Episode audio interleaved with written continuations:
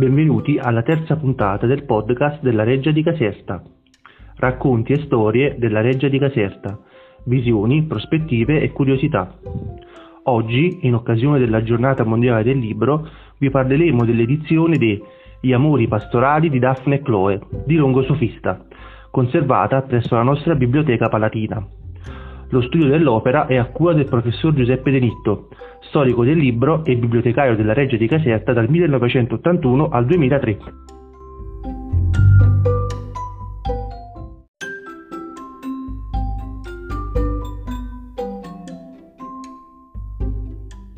Il libro di cui vogliamo parlare oggi è una pregiatissima e rara edizione bodoniana del 1786 gli amori pastorali di Daphne e di Chloe, di Longo Sofista, tradotti dal greco da Annibal Caro.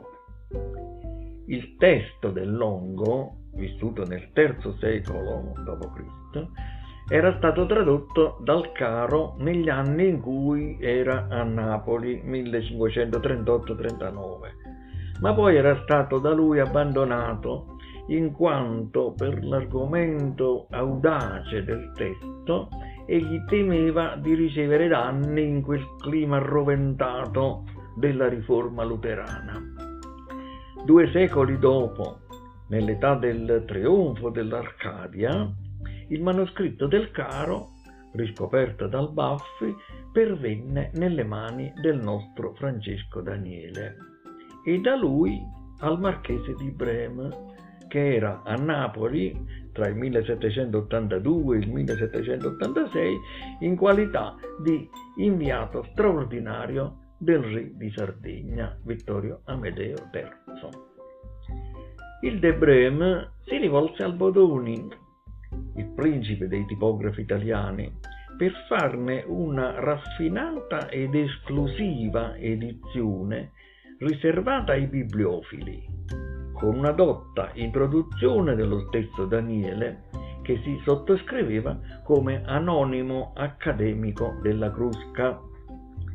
Due esemplari in carta speciale, accompagnati da una dedica epigrafica in latino, dettata sempre dal Daniele, erano destinati alle due regine, quella di Sardegna, Maria Antonietta di Borbone Spagna, sorella di Carlo III, e quella di Napoli, Maria Carolina d'Asburgo-Lorena, moglie di Ferdinando IV.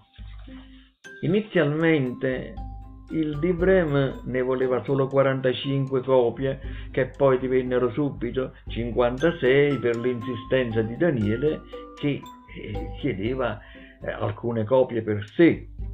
Poi lo stesso Bodoni ne fece un'altra tiratura con una lievissima modifica nel frontespizio ed infine stampò anche una edizione nel testo greco con una premessa di Paciaudi, bibliotecario della Palatina di Parma.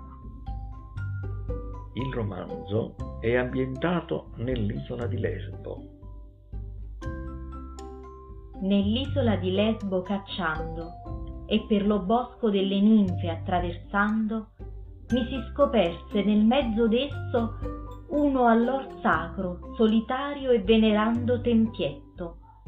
E già dalla caccia affannato per alquanto riposarmi e per le dee visitare entrandovi, mi sofferse nella prima giunta una vista bellissima, sopra quante ne vedessi giammai. Viddi, attaccata alla parete d'incontro, una tavola dipinta. La sua dipintura rappresentava una storia d'amore. Era il bosco ancor esso bellissimo, ombroso, erboso, fiorito e d'acque d'ogni intorno rigato, e tutti insieme l'erbe, gli alberi e i fiori erano per molti rivi da una fontana sola nutriti. Ma sopra modo piacevolissima si mostrava l'istoria della pittura, copiosa, artificiosa e amorosa.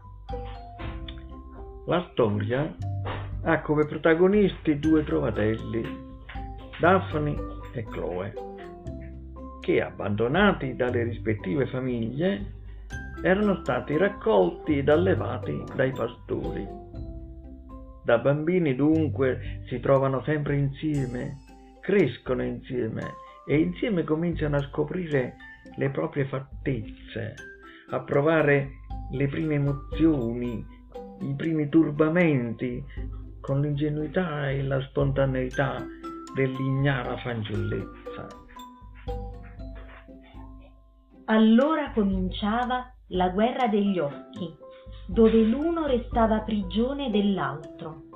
Chloe, vedendo Daphne ignudo, da tutte le parti del suo corpo le pareva che fioccassero bellezze, a guisa d'un nembo di fiori, e vagheggiandolo si consumava a vedere che nessuna menda in nessuno dei suoi membri si ritrovasse. A Daphne, mirando Chloe, mentre con quel battolo a cinta, con quella ghirlanda in testa li porgea da bere, si rappresentava una ninfa di quelle della grotta e guardandola fisso pigliava godimento delle sue fattezze. Come ragazzi giocano, nuotano nello stagno, si nascondono nel bosco, raccolgono fiori e li intrecciano in serti da ornare il capo, si rincorrono sui clivi, si rotolano sui prati, si scambiano la cornamusa e lo zufolo e scambiandosi e toccandosi si baciano. Oimè, che bacio è questo di Chloe? Che nuovo effetto farà egli in me? Che cos'è questa che io mi sento andare per la vita? Com'è che le sue labbra siano più morbide che le rose, la sua bocca più dolce che il miele, che il bacio sia così pungente che più non trafigge un ago di pecchia. Oimè, che i spirti mi tremano, il cor mi batte, l'anima mi si consuma, eppur disio di baciarla. Ora il racconto si ingarbuglia per il rapimento di Daphne da parte prima di pirati e poi di soldati di una città nemica. Intanto anche Chloe ha le sue traversie. Infine i giovani si ritrovano. Le loro famiglie di origine, che erano aristocratiche e agiate, li riconoscono ed essi possono coronare il loro sogno d'amore. Sanguiniti dice, favola irresistibile di un amore candidamente ignaro, tormentosamente impacciato nel desiderio fanciullesco tra i verdi paradisi di una ambigua e ingombrante innocenza.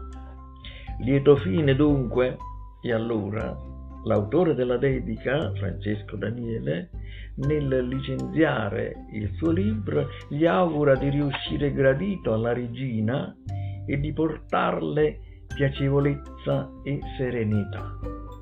Se riuscirai in questo, tunc cielo tuo sequabis honores, tunc vives innumerabiles per annos, la tua fama giungerà al cielo e tu vivrai in eterno.